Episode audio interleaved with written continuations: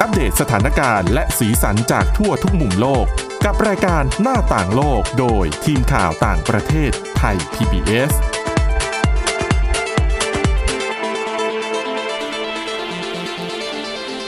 สวัสดีครับคุณผู้ฟังทุกท่านนะครับ ต้อนรับสู่ช่วงหน้าต่างโลกกับทีมข่าวต่างประเทศไทย PBS วันนี้พบกับคุณกรีนจิราวัตรมาสุขและผมก้าวพงศธรสุขพงศ์ครับ สวัสดีครับครับวันนี้คุณกรีนจะพาไปที่ญี่ปุ่นกันก่อนเรื่องของการสร้างคนที่มีคุณภาพ อืมใช่ถูกไหมฮะอ่าคือเวลาเราพูดถึงประเทศญี่ปุ่น เราก็จะพูดถึงระเบียบวินัยครับความซื่อสัตย์อืมอ่าความขยัน ความสะอาด ใช่ไหมประเทศเขาก็จะเป็นแบบอ่าที่ติดหูกันในเรื่องนี้อยู่แล้ว คือขึ้นชื่อมากถึงขนาดมีการทำภาพล้อเลียนใช่แบบหลาย ๆ ประเทศมาให้ลองติดสติกเกอร์อืมเคยเคยเห็นไหมครับ เชื่อว่าคุณผู้ฟังหลาย ๆ คนน่าจะเคยเห็นที่ มีสหรัฐมีอังกฤษแล้วหนึ่งในนั้นก็มีญี่ปุ่นด้วยอืมแล้วเขาก็ลองให้คนไปติดสติกเกอร์ ปรากฏว่าแถวของญี่ปุ่นเนี่ยติด เป็นเรียงเป็นระเบียบมาก อืมใช่เป็นที่พูดถึงกันอะอ่า ก็เป็นก็เป็นเรื่องราวที่ที่พูดถึงกันเยอะมากครับเลยทีเดียวเกี่ยวกับเรื่องพวกเนี้ยนะฮะ วันนี้ผมก็เลยหยิบเรื่องหนึ่งจากเว็บไซต์ The Matter เนี่ยเขาก็สรุปมาว่ามี 5 วิธีการสร้างคนให้มีคุณภาพจากห้องเรียนของญี่ปุ่น ครับ อ่าเขาบอกว่าที่ประเทศญี่ปุ่นเนี่ย เนื่องจาก บุคคลค่อนข้างมีชื่อเสียงในเรื่องของการมีคุณภาพเนี่ยเขาบอกว่าเขาไม่ได้เริ่มปลูกฝังกันตอนโตหรือว่าอะไรอย่างนี้นะ คือเริ่มกันตั้งแต่สมัยเรียนอืมนะฮะอะข้อแรกเลยก็คือเขาเริ่มจากการอ่าสร้างเป้าหมายในห้องเรียนครับ ก็คือให้เด็กๆเนี่ยมีเป้าหมายว่าเรียนไปเพื่ออะไรอยากจะเป็นอะไร อันนี้มันเป็นแนวคิดการสร้างชาติของญี่ปุ่นนะครับว่าเขาต้องการความสามัคคี เมื่อเมื่อผู้ผู้คนเนี่ยหรือว่าคุณผู้ชมเดินเข้าไปในห้องเรียนของคนญี่ปุ่นเนี่ยสิ่งที่มักสะดุดตาก็คือ ตั้งแต่หน้าห้องจนถึงหลังห้องเนี่ยจะมีการเขียนเป้าหมาย แปะเต็มไปหมดอ๋อเป็นเป้าหมายในชีวิต ไม่ว่าจะเป็นเป้าหมายประจำวันอืมประจำสัปดาห์ หรือว่าประจำเดือนประจำปีเป้าหมายชีวิต ทุกอย่างจะมีเขียนไว้หมดอะคือคือเรื่องแบบนี้จริง ๆ ในประเทศไทยก็เคยเห็นหลาย ๆ ครอบครัวเขา ยังไงผลักดันให้ลูกๆทำอยู่เหมือนกันนะครับใช่อืมโดยคำฮิตติดปากของเขาก็คือ คุณผู้ฟังอาจจะอาจจะเคยได้ยินคำคำพูดที่ว่ามาร่วมมือกันเถอะ เป็นคำญี่ปุ่นที่แบบเวลาแปลซับมาเป็นภาษาไทยก็จะอ่าก็จะใช้คำนี้นะฮะครับแล้วก็ จะอุดมไปด้วยเป้าหมายต่างๆ ตามห้องเรียนอย่างที่ผมบอกไปเนี่ยแหละทำให้เด็กๆ เนี่ย คุ้นชินกับการมีจุดหมายในการตั้งใจทำอะไรสักอย่างหนึ่งหรือว่าคือร่วมมือกันจนกระทั่งเป้าหมายนั้นสำเร็จ คือล็อกเป้าหมายไว้แล้ว แล้วก็ต้องทำตามที่เราเขียนไปให้ได้ ใช่ ถ้าคือพยายามให้ดีที่สุดจะได้ไม่ได้ก็อีกเรื่องหนึ่งใช่ให้มันใกล้เคียงกับสิ่งที่ตั้งเป้าไว้มากที่สุดครับซึ่งเป้าหมายของโรงเรียนในการปลูกฝังเด็กนักเรียนของญี่ปุ่นก็มีอย่างเช่นตัวอย่างนะฮะ อยากให้เด็กมีความเห็นอกเห็นใจผู้อื่นอืมเป็นเด็กที่มีความอดทนไม่ย่อท้อต่ออุปสรรคใด ๆ เพื่อให้บรรลุไปสู่เป้าหมายที่ตั้งไว้ ครับ อันนี้ก็คือเป็นแนวคิดของการแบบการสร้างเป้าหมาย เป็นการสอนเด็ก ๆ นั่นเอง อันนั้นคือข้อแรกครับ ข้อที่สองของการสร้างคนมีคุณภาพจากห้องเรียนญี่ปุ่นก็คือทำความสะอาดให้เป็นนิสัย อืม อืม ข้อนี้ก็น่าสนใจในโรงเรียนและห้องเรียนของญี่ปุ่นเนี่ยจะปลูกฝังเรื่องของการทำความสะอาดกันอย่างจริงจัง โดยให้นักเรียนปฏิบัติตลอดการศึกษา นอกจากนี้นะครับโรงเรียนในญี่ปุ่นเนี่ยก็จะไม่มีนักการผ่านโรงคือคุณกรีนพูดถึงการทำความสะอาดใช่นึกถึงสภาพบ้านเมืองเขาคุณผู้ฟังก็น่าจะเคยเห็นภาพกันเนอะครับ เพราะว่าสะอาดมากทีเดียวแล้วเป็นระเบียบเรียบร้อยมากนั่เลนยแหละ มันเป็นผลจากการปลูกฝังมาตั้งแต่สมัย ยังเป็นวัยเรียนครับเพราะว่าเขาบอกว่านอกเออเวลาที่โรงเรียนเนี่ยไม่มีนักการพันโรงเนี่ยหน้าที่การทำความสะอาดทุกอย่างก็จะเป็นของเด็ก ๆ และคุณครูทุกคนอืม ที่จะต้องช่วยกันทำความสะอาดทุกวันใช้เวลาทำความสะอาดครั้งหนึ่งก็ประมาณ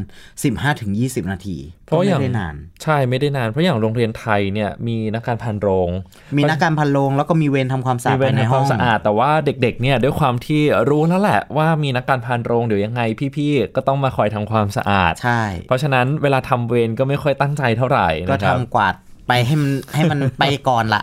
นะ อันนี้พูดจากประสบการณ์ที่เคยเห็นใช่เห็นที่เคยลเป็นเวรอยู่นะฮะแล้วก็นอกจากนี้นะครับ โรงเรียนยังกวดขันกับเรื่องการแยกขยะ โดยจะต้องแยกขยะตามเกณฑ์ของแต่ละท้องถิ่นอย่างเคร่งครัดอืมก็คือก็ฝึกวินัยด้วยนั่นเอง ใช่ โดยมีการแบ่งขยะ เช่น แบ่งขยะรีไซเคิลขยะแยกเป็นขยะเผาได้กับเผาไม่ได้ หากเป็นหนังสือพิมพ์และกระดาษอื่นๆ ก็จะมัดรวมกัน ส่วนกล่องนมก็จะเอาไปล้างน้ำแล้วก็เอากลับมารีไซเคิลใหม่อืมอืมคนญี่ปุ่นเนี่ยเขาเลยแบบมีจิตสำนึกเรื่องของความสะอาดอยู่เสมอ ดังนั้นเนี่ยคนญี่ปุ่นที่มี ที่ที่เราเห็นอยู่เนี่ย จะมีจิตสำนึกด้านสาธารณะอยู่สูง มีจิตสาธารณะใช่คือคิดอะไรเนี่ยทำอะไรไม่ได้คิดแต่เพื่อตัวเองอย่างเดียว ใช่ อย่างเช่นสังเกตอย่างที่เมื่อกี้คุณกาวบอกก็คือว่าบริเวณหน้าบ้านญี่ปุ่นก็จะครับสะอาดอะไรอย่างนี้ใช่ไหมเพราะฉะนั้นเนี่ยเขาก็จะถูกปลูกฝังมาอย่างนี้ยแหละว่า บริเวณหน้าบ้านก็คือขอบเขตบ้านของเขาครับ เพราะฉะนั้นเนี่ย ถึงแม้ว่ามันจะเป็นของหลวงนะ แต่เขาก็ต้องดูแลให้มันสะอาดตลอดเวลา เพราะฉะนั้นตลอดสายถนนเนี่ย ก็จะมีพื้นที่หน้าบ้านที่จะต้องดูแลด้วยอืมอืมอันนี้ก็คือการสร้างเพื่อให้เห็นอ่าประโยชน์ส่วนตัวแล้วก็สร้างความเป็นประโยชน์ส่วนรวม ก็ขยายออกไปครับ อันนี้ก็คือเป็นข้อที่ 2 ในส่วนของข้อที่3นะครับในการสร้างคนคุณภาพเนี่ยก็คือให้ความสำคัญกับเรื่องของการรับประทานอาหาร คือยังไงครับ คือทานสงสัยใช่ให้ไหมครบห้าหมู่หรือเปล่าหรือยังไงเอออันนี้ก็คือเขาบอกว่าค่าค่าอาหารเนี่ยฮะจ่ายเพียงเล็กน้อยเท่านั้นแต่หากเป็นระดับมัธยมปลายเนี่ย มันหมายถึงว่าการรับประทานอาหารที่ที่มีคุณภาพกับเด็กอืมตั้งแต่สมัยเรียน อะเห็นด้วย เขาบอกว่า มันเป็นการลงทุนนะฮะครูและนักเรียนเนี่ยจะรับประทานอาหารร่วมกัน ก่อนจะเริ่มทานอาหารเนี่ยครูก็จะเริ่มสอนรายละเอียดมารยาทบนโต๊ะอาหาร เช่น ต้องทานเงียบๆไม่นะเคี้ยวเสียงดัง ห้ามคุยเสียงดังอ่าครับอ่าในขณะที่ทานก็ห้ามพูดเรื่องไม่ดีของคนอื่นอืมอืมเป็นการเป็นการสอนคือห้ามนินทานั่นเองใช่แล้วก็ต้องทานให้หมดครับ พวกนี้เนี่ยเป็นการสอนให้เห็นคุณค่าของ ของของอาหารนะฮะแล้วก็ทานข้าวให้หมดไม่ให้เหลือแม้แต่เม็ดเดียว ซึ่งสอนผ่านทั้งความเชื่อ ที่ว่าในเมล็ดข้าวหนึ่งเมล็ดนั้นก็มีเทพเจ้าอยู่เจ็ดองค์อืมอืมคือมีก็เป็คนวามการปลูกฝังเรื่องความเชื่อใช่ลงไปในการรับรับประทานอาหารด้วย ซึ่งวิธีเนี้ยช่วยให้นักเรียนเอ่ยอาจารย์เอ่ยทิ้งอาหารน้อยลง แล้วก็ไม่ก่อให้เกิดความรู้สึกผิดจากการเสียดายที่ต้องแบ่งอาหารให้เพื่อนช่วยทานอืมเข้าใจไหมฮะซึ่งอาจจะเป็นเหตุมาจากที่ญี่ปุ่นเนี่ยมีทรัพยากรอาหารน้อยกว่าประเทศไทยมาตั้งแต่อดีต อืมอะอย่างนั้นแสดงว่าผมก็ ทำเข้าเข้าเขาเหมือนกัน เพราะว่าเวลาทานหมดคุณกรีนเกลี้ยงทำทานไม่หมดอ๋อก็จะแบ่งให้ผมช่วยทานเออก็จะทานก็จะทานเพราะว่าในหนึ่งเมล็ดข้าวมีพระเจ้าเอ่อมีเทพเจ้าอยู่เจ็ดองค์ครับอืมคือฟังฟังดูแล้วเนี่ยก็เป็นสิ่งที่ในไทยเราก็พยายามปลูกฝังเด็กๆ ในเรื่องใช่สามเรื่องนี้เหมือนกันนะครับ แต่ของเขาเนี่ยค่อนข้างเคร่งครัดกว่าอืมอย่างเรื่องอะอย่างเรื่องอาหารที่เมื่อสักครู่คุณคุณกรีนเล่าให้ฟัง ถือว่า ในเวลานี้ในปัจจุบันเนี่ยถือเป็นเรื่องที่ต้องใส่ใจเป็นพิเศษเหมือนกัน เพราะว่าปริมาณอาหารที่คนคนหนึ่งไปซื้อมา แต่ว่าอาจจะทานไม่หมดเนี่ยอืมมันเยอะมากเลยนะ ใช่ อืมก็อย่างของไทยก็จะคุ้นชินกับคำว่าอะไรอะที่ที่จะเป็นคำท่องก่อนที่จะทานข้าวข้าวทุกจานอาหารทุกอย่างอะใช่ไหมเราเคยได้ยินกันตอนเด็ก ๆ อันนี้ก็เป็นเรื่องของอาหารที่เขาก็ปลูกฝังกัน ใช่ แต่ว่าอันนี้สะท้อนลงไปอีกว่าเขาป ลูกฝังกันตั้งแต่เล็ก ๆ เลย ซึ่งตอนนี้แหละที่ไทยเราก็เริ่มมีการปลูกฝังตั้งแต่ระดับอนุบาลกันให้เห็นแล้วนะครับ ครับผมอืมอะต่อจากเรื่องอาหาร คนญี่ปุ่นเนี่ยก็ยังเน้นย้ำเรื่องของการตรงต่อเวลาสำคัญมากนะ ใช่แล้วก็คนญี่ปุ่นเนี่ยก็ไม่ค่อยไม่ค่อยจะพลาดเรื่องของเวลาครับเวลามีการพลาดไม่ว่าจะเป็นเรื่องของการเอ่อเดินรถไฟ ไม่ว่าจะเป็นอะไรก็จะเห็นตามข่าวต่างๆ ที่ออกมาขอโทษอืมมีกระทั่งแม้กระทั่งเอ่อพลาดไปกี่วินาที ใช่เออใช่มีการรับจำได้ผิดยู่ชอบเหมืนกันโดยการลาออกก็มีครับ ก็เป็นเรื่องที่ที่เอ่อประชาคมโลกก็ก็น่าจะเห็นว่าญี่ปุ่นเขาทำได้จริง ๆ ทั้งปลูกฝังมาทั้งอะไรมานะฮะเขาบอกว่าที่ห้องเรียนของญี่ปุ่นเนี่ยจะมีกฎเกณฑ์เขียนไว้เลยว่า วันหนึ่งจะต้องทำอะไรบ้างครับ นะครับ แล้วครูก็จะเป็นคนกำหนดตารางเวลาแต่ละช่วงว่าควรจะทำอะไรเด็กก็จะทำตามครูก็อย่างที่บอกว่าเด็กเขาก็จะมีวินัยอยู่แล้วครับเพราะฉะนั้นเรื่องการวางอย่างเงี้ยมันคือการฟิกเวลาให้เด็กว่าจะทำอะไรเวลานี้จะทำอะไรเวลานี้นะฮะแล้วก็ธรรมชาติของคนญี่ปุ่นเนี่ยมักจะไปตรงตามนัดเสมอ ถ้านัดไว้เจ็ดโมงคนญี่ปุ่นก็จะมารอก่อน5ถึง10นาทีอืม จำไม่ได้แบบอย่างเราอย่างเราก็เผื่อครึ่งชั่วโมง เผื่อครึ่งชั่วโมง เพราะเผื่อรถติดด้วยอะไรใช่ด้วยอะไรด้วยอืมแต่ว่าของเขาคือ5ถึง10นาทีเท่านั้นครับและเขาก็ทำได้อ่าเมื่อมาช้าเขาก็จะขอโทษ อันนี้ก็เป็นการสอนของเขาเหมือนกันว่า เมื่อเราผิดเราก็ควรขอโทษนะฮะ มันก็เกี่ยวเรื่องของการย้ำเรื่องของการตรงต่อเวลา หากถึงเวลาวันที่นัดหมายไว้แล้ว ไม่มีใครเลยที่เอ่อ จะไม่มีใครที่เบี้ยวนัดไปเฉยๆหมายถึงคนญี่ปุ่นเนี่ยนะฮะแล้วก็ยิ่งเป็นการนัดหมายทางธุรกิจเนี่ยจะยิ่งเดินทางไปก่อนเวลา ยิ่งสำคัญมากนะครับใช่อันนี้ก็คืออีกข้อหนึ่งที่เขาเน้นย้ครับำสอนกันมา ส่วนข้อสุดท้ายในการสร้างคนที่มีคุณภาพจากห้องเรียนญี่ปุ่นเนี่ยก็คือ การสอดแทรกจริยธรรมในแบบเรียนอ่า เรื่องนี้ก็สำคัญคุณตรงต่อเวลาละคุณรักษาความสะอาดละครับคุณมีวินัยในการทำงานละ แต่คุณจะไม่มีจริยธรรมไม่ได้อืมเพราะฉะนั้นเรื่องจริยธรรมนี่มันเป็นต้นแบบของอาความซื่อสัตย์ทุกอย่างทุกอย่างต้องมีจริยธรรมหมด การไม่เขาเอารัดเอาเปรียบเขาเคร่งครัดด้วยใช่ไหมครับ ใช่ครับ เป็นเรื่องที่เขาก็เคร่งครัดอยู่เหมือนกัน เนื้อหาในแบบเรียนจริยศึกษาทั้งระดับของประถม มัธยมศึกษาตอนต้นของญี่ปุ่นเนี่ยจะให้ความสำคัญเกี่ยวกับ 4 ประเด็นใหญ่ก็คือ 1. เรื่องที่เกี่ยวกับตนเอง 2. เรื่องที่เกี่ยวข้องกับความสัมพันธ์กับผู้อื่น 3. เรื่องที่เกี่ยวกับธรรมชาติสิ่งแวดล้อมและ 4. อ่าเรื่องที่เกี่ยวข้องกับกลุ่มสังคมที่ตนสังกัด เนื้อหาทั้ง4เล่มเนี้ยล้วนมีความสอดคล้องต่อเนื่องกันก็เหมือนกับเราดูซีรีส์หนึ่งสองสามสี่ใช่ ก็จะต้องเรียนเป็นระดับตั้งแต่ ประถมศึกษาตอนต้นตอนกลางตอนปลายไปจนถึงมัธยมศึกษาตอนต้น แต่จริง ๆ เรื่องจริยศึกษานี่ที่ประเทศไทยก็มีสอนเหมือนกันนะจำได้ตอนเด็กๆเนี่ยเขาก็จะมีสอนเรื่องความซื่อสัตย์ความเกรงใจครับผมนะครับมีร้องเป็นเพลงด้วย ใช่ไหมเอออ่าเขาบอกว่าที่ญี่ปุ่นเนี่ยวิชาจริยศึกษามีรูปแบบตัวอย่างหลากหลายมาก แต่ว่าเน้นย้ำประเด็นเดิมอืมๆคือเหมือนการพูดซ้ำศึกษาซ้ำเพื่อให้เกิดการจดจำแล้วก็ เอาไปใช้งาน โดยมุ่งเน้นไปที่การปลูกฝังเยาวชนในระดับประถมศึกษามากเป็นพิเศษ เพราะว่าอย่างที่บอกแหละปลูกต้นไม้เนี่ย เราก็ต้องเร่งปุ๋ยตั้งแต่ตอนต้นครับ จะโตเป็นอะไรยังไงเนี่ย ก็อยู่ที่ตอนตอนต้นเนี่ยแหละ วิธีที่ได้ผลอย่างหนึ่งเลยนะ คุณผู้ฟังคุณกรีนที่เคยประสบมากับตัวเอง คือในโรงเรียนเนี่ยเขาจะมีการยกกรณีศึกษาต่างอืมๆนะครับ เช่นเป็นตัวอย่างเป็นเรื่องเล่าครับให้เราผมอ่านคล้ายๆกับนิทานเนี่ยแหละอืม แล้วมันจะทำให้เด็กเนี่ยซึมซับไปโดยไม่รู้ตัว คืออ่านเพลินๆแต่ในขณะเดียวกันก็ได้ความรู้ที่สอดแทรกคุณธรรมไปด้วย ใช่ แต่ที่เด็ดกว่านั้นของญี่ปุ่นก็คือ อย่างที่ผมบอกเนี่ยเรื่องการสอดแทรกจริยธรรมในแบบเรียนเนี่ยครับถ้าเกิดว่าเป็นแพทเทิร์นของการมานั่งอ่านท่องจำอืมครูสั่งนั่งอ่านท่องจำน่าเบื่อนะ น่าเบื่อ อ่า ของญี่ปุ่นเขาแก้ปัญหานี้โดยการทำตำรา นำเสนอในรูปแบบของการ์ตูนอ่าการแก้ปัญหาแบบญี่ปุ่น ก็เป็นเรื่องที่ญี่ปุ่นถนัดอยู่แล้ว ใช่อ่าเป็นเรื่องที่ญี่ปุ่นมีชื่อเสียงนะครับครับอะเนี่ยแหละคือการสร้างคนมีคุณภาพจากห้องเรียนของญี่ปุ่นอืมที่ผมหยิบนำมานำ เสนอกันในกี่วันข้อนะนี้สี่ข้อห้าข้อห้าข้อ ใช่ขอบคุณข้อมูลจาก The Matter ด้วยนะครับ ครับก็สามารถนำไปพัฒนาต่อยอดกันได้เนาะใช่เป็นเรื่องครับดีๆ ที่นำมาฝากกันเดี๋ยวช่วงต่อไปครับ เดี๋ยวพาไปรู้เรื่องราวเกี่ยวกับอิหร่านกับสหรัฐให้มากขึ้นที่ตอนนี้ทวีความตึงเครียดมาก ๆ เลยทีเดียวนะครับ เดี๋ยวกลับมาพบกันในช่วงที่ 2 ครับ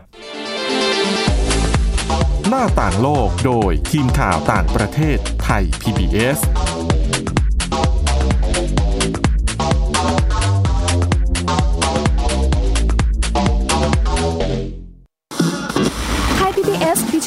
Radio Infotainment for All สถานีที่ให้คุณได้ทั้งสาระและความบันเทิงบนขึ้นระบบดิจิทัล ทุกวัน 6 โมงเช้าถึง 3 ทุ่ม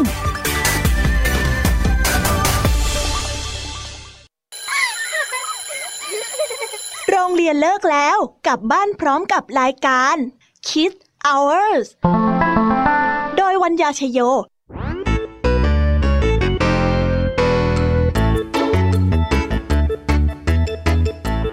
พบกับนิทานคุณธรรมสอนใจกับครูไหวใจดี ว่า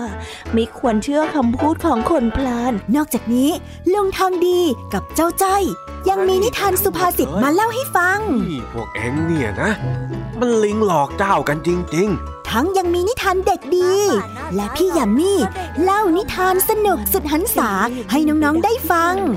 ทุกวันจันทร์ถึงศุกร์ 17 นาฬิกาทางวิทยุไทย PBS www.thaipbsradio.com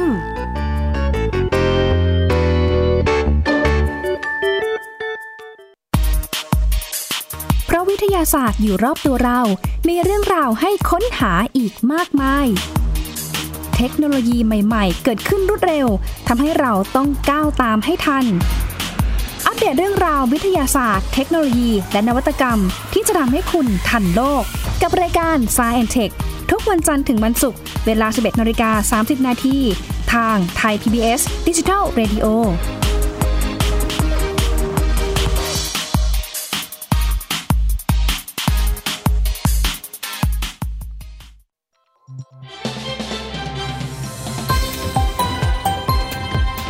คุณกำลังรับฟังไทย PBS ดิจิทัล Radio วิทยุข่าวสารสาระ เพื่อสาธารณะและสังคม หน้าต่างโลกโดยทีมข่าวต่างประเทศไทย PBS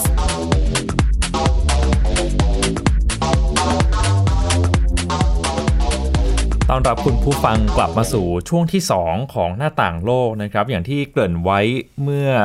ปลายปลายของช่วงแรกว่าจะพาไปทำความรู้จักกับวิกฤตสหรัฐอิหร่านที่มันปะทุขึ้นมาอีกรอบหนึ่งครับผมตั้งแต่เมื่อสัปดาห์ที่ผ่านมาคุณกรีน ถือว่าเป็นความตึงเครียดครั้งใหม่ก็ว่าได้นะครับ คือคุณผู้ฟังอาจจะเคยได้ยินได้ฟังเรื่องของข้อตกลงนิวเคลียร์สหรัฐ แล้วก็อิหร่านรวมถึงประเทศในกลุ่มคณะมนตรีความมั่นคงแห่งสหประชาชาติที่เป็นสมาชิกถาวร กันมาบ้างอืมคุ้นหูกันมาบ้างครับนะครับ คือต้องบอกก่อนว่าความสัมพันธ์ระหว่างสหรัฐกับอิหร่านเนี่ยเขาระหองระแหงลุ่มลุ่มๆดอนดอนๆ แบบนี้ตั้งแต่ช่วงยุคของการปฏิวัติอิสลาม หรือว่าการปฏิวัติอิหร่าน เมื่อปี 2522 แล้วนะคุณกรีน ครับผม ก็คือความสัมพันธ์ไม่ค่อยราบรื่นเท่าไหร่นะครับ จะมี ดูท่าทีจะผ่อนคลายลงก็ในช่วงของยุคประธานาธิบดีบารักโอบามาอืมแต่พอทรัมป์โดนัลด์ทรัมป์ผู้นำสหรัฐคนปัจจุบันเนี่ยก้าวขึ้นมาดำรงตำแหน่ง ความสัมพันธ์ระหว่างสหรัฐกับอิหร่านเนี่ยก็กลับมาตึงเครียดอีกรอบหนึ่ง คือย้อนกลับไปเมื่อเดือนพฤษภาคมปีที่แล้วครับ ทรัมป์เขาถอนตัวถอนสหรัฐเนี่ยออกจากข้อตกลงนิวเคลียร์อืมข้อตกลงนิวเคลียร์นี้ก็เป็นการลงนามระหว่างประเทศที่เป็นสมาชิก คณะมนตรีความมั่นคงแห่งสหประชาชาติ 5 ประเทศก็คือ มีสหรัฐอังกฤษฝรั่งเศสจีนรัสเซียนะครับ แล้วก็มีเยอรมนีเนี่ยเข้ามาร่วมแจมด้วยครับทั้งหมด 6 ประเทศนี้เขาเรียกกันว่ากลุ่ม P5 plus 1เป็นตัวละครสำคัญนะคุณกรีนอืมคุณผู้ฟัง กลุ่ม P5 plus 1เนี่ยก็ไปลงนามร่วมกับอิหร่าน ก็คือมีการเจรจากันว่าให้อิหร่านเนี่ยจำกัดการผลิตยูเรเนียม ซึ่งเจ้ายูเรเนียมเนี่ยจะใช้เป็นเชื้อเพลิงในการจุดเตาปฏิกรณ์นิวเคลียร์อย่างที่ทราบกันว่าอิหร่านก็เป็นประเทศหนึ่งที่มีอาวุธนิวเคลียร์ไว้ในครอบครองด้วยนะครับครับผมเพื่อแลกเปลี่ยนกับอะไร เพื่อแลกเปลี่ยนกับการที่อิหร่านเนี่ยจะได้รับการผ่อนปรนเรื่องการประกาศใช้มาตรการคว่ำบาตรของทั้งมหาอำนาจชาติตะวันตก แล้วก็องค์การสหประชาชาติที่มีมาก่อนหน้านี้ พอโดนัลด์ทรัมป์ถอนตัวออกปุ๊บ ความตึงเครียดมันก็เกิดขึ้น คือในกลุ่ม P5 plus 1เองก็ไม่ค่อยเห็นด้วยเท่าไหร่กับการกระทำของโดนัลด์ทรัมป์นะครับ พอมาถึงเดือนพฤษภาคมเมื่อสัปดาห์ที่ผ่านมาเมื่อวันที่ 8 พฤษภาคมคุณผู้ฟัง ทางประธานาธิบดีอิหร่านเนี่ยเขาก็ประกาศตอบโต้บ้างครับ เพราะว่าครบรอบหนึ่งปีพอดี เขาก็ประกาศบอกว่าต่อไปนี้จะไม่ยึด ไม่ปฏิบัติตามข้อตกลงนิวเคลียร์อิหร่านเฉพาะบางส่วนแล้วนะอืมเพราะว่าสหรัฐเองก็ยังไม่ได้เกรงใจอะไรเลย เพราะฉะนั้นทำไมอิหร่านจะต้องไปให้ความสำคัญกับข้อตกลงฉบับนี้ด้วยอืมมันก็เลยทำให้เกิดความตึงเครียดระลอกใหม่ขึ้นมา ผสมโรงกับสหรัฐเนี่ยส่งเครื่องบิน ส่งเรือบรรทุกเครื่องบินเข้าไปในบริเวณอ่าวเปอร์เซียด้วยครับเลยยิ่งทำให้ตึงเครียดเข้าไปใช่ใหญ่สถานการณ์นี่โหร้อนระอุ ร้อนแรงมากอืมเพราะก่อนหน้านี้ครับ ช่วงประมาณเดือนเมษาเนี่ย คุณผู้ฟังถ้าลองไปติดตามไทม์ไลน์นะ จะเห็นว่าสองประเทศนี้เขาขับเคี่ยวกันมาตลอดนะครับสหรัฐเนี่ยกล่าวหากองทัพของอิหร่าน ว่าเป็นกลุ่มผู้ก่อการร้าย ถือว่าเป็นครั้งแรกเลยที่สหรัฐชี้นิ้ว บอกว่ากองทัพต่างชาติ เป็นส่วนหนึ่งของการก่อการร้าย อันนี้เขาก็แก้เกมเหมือนกัน ใช่ทางอิหร่านเขาก็แก้เกมนะ คุณผู้ฟังอิหร่านก็แก้เกมบอกว่าอะบอกว่ากองทัพเราเป็นก่อการร้าย เพราะฉะนั้นกองทัพของพวกคุณที่เข้ามาประจำการในตะวันออกกลาง ก็เป็นกลุ่มก่อการร้ายด้วยเหมือนกันอืมโอ้โห ก็แรงเดือดแงเลยนะครับ ใช่ แล้วก็มีการตอบโต้กันมาเรื่อยๆ จนถึงขั้นที่สหรัฐเนี่ยประกาศบอกว่าอะต่อไปนี้จะยกเลิกข้องดเว้นกับประเทศผู้นำเข้าน้ำมันจากอิหร่าน รายใหญ่แล้ว ประเทศผู้นำเข้าน้ำมันจากอิหร่านรายใหญ่มีอะไรบ้าง ก็อย่างเช่น จีน อินเดีย เกาหลีใต้ ตุรกีนะครับครับคือผมต่อไปนี้เนี่ยถ้านำเข้าน้ำมันจากอิหร่านก็จะใช้มาตรการคว่ำบาตรกับประเทศเหล่านี้ด้วยเหมือนกันอืมก็ยิ่งทำให้เกิดความตึงเครียดมากขึ้น เพราะคุณกรีนตอนนี้นะอิหร่านเนี่ยหลังจากที่โดนัลด์ทรัมป์เขาถอนตัวออกจากข้อตกลงใช่ไหมครับครับผมเขาก็ประกาศมาตรการคว่ำบาตร ทางเศรษฐกิจอย่างเต็มรูปแบบอีกรอบหนึ่งอิหร่านเนี่ยเศรษฐกิจกระทบหนักมากนะครับ ค่าเงินเนี่ยอ่อนตัวมากอืมอืม ส่งผลกระทบต่อสภาพเศรษฐกิจ ซึ่งก็คาดว่าจะมีผลในระยะยาวด้วย ถ้าสถานการณ์มันยังตึงเครียดแบบนี้ต่อไป ครับ อันนี้ก็น่าเป็นห่วง น่าเป็นห่วงมากทีเดียวครับ แล้วก็ต้องจับตามองอย่างใกล้ชิดด้วย โอเคแหละ มันอาจจะดูไกลตัวจากเรา แต่ว่า คุณผู้ฟังอย่าลืมนะครับว่าสถานการณ์ในต่างประเทศ โดยเฉพาะในประเทศในตะวันออกกลางที่มีเรื่องน้ำมัน มาเป็นตัวประกันแบบนี้เนี่ยก็ส่งผลกระทบถึงไทยได้ไม่มากก็น้อยเหมือนกัอืนมอืมราคาในตลาดโลกก็อาจจะผันผวนกัน ใช่ครับ แล้วก็ถ้าดูท่าทีจากประธานาธิบดีฮัสซันโรฮานีผู้นำของอิอิหร่านเนี่ยก็ถือว่าแข็งกร้าวมากนะครับ ออกมาประกาศ บอกว่าจะถอนตัวออกจาก ข้อตกลงที่เรียกว่าแผนปฏิบัติการครอบคลุม ที่เคยตกลงไว้นะครับแล้วก็จะเริ่มกลับมาสะสมยูเรเนียมเสริมสมรรถภาพ อีกรอบหนึ่งรวมถึงน้ำมวลหนัก ซึ่งเป็นส่วนสำคัญของเครื่องปฏิกรณ์นิวเคลียร์ด้วยอืมคือตอนนี้ที่ทั่วโลกเขาจับตามองก็คือเอ๊ะในอนาคตเนี่ยกลุ่ม P P5 P5 plus 1ที่เหลืครับอผมยกเว้นสหรัฐเนี่ยเขาจะมีท่าทีอย่างไร คือเขาจะ บอกให้สหรัฐยกเลิกการกดดันอิหร่านหรือเปล่า หรือว่าจะหันไปผสมโรง ให้อิหร่านหันมาเจรจาข้อตกลงนิวเคลียร์กับสหรัฐอีกรอบหนึ่งนะครับ คือเป้าหมายสำคัญตอนนี้ทรัมป์อยากได้ข้อตกลงนิวเคลียร์ฉบับใหม่ ซึ่งข้อตกลงนิวนิวเคลียร์ฉบับใหม่เนี่ยก็จะจำกัดทั้งเรื่องของนิวเคลียร์แล้วก็ขีปนาวุธด้วย คือทำทีเดียวทำให้ครอบคลุมเบ็ดเสร็จเลยว่าอย่างนั้น อืมอันนี้ก็คือเพื่อประโยชน์ของสหรัฐนั่นเอง ใช่ก็เป็นเรื่องของผลประโยชน์ชัดๆเลยนะครับ ก็อเมริกาเกรด a เกนใช่ไหมฮะ ก็ตามนโยบายที่ทำได้ให้ไว้ ใช่แต่จะเกรดหรือเปล่าต้องรอดูนะครับคุณผู้ชมเพราะว่าเอ้ยคุณผู้ฟัง เพราะว่าตอนนี้เนี่ยนอกจากเรื่องวิกฤตกับอิหร่านแล้วยังมีเรื่องสงครามการค้าด้วย ซึ่ง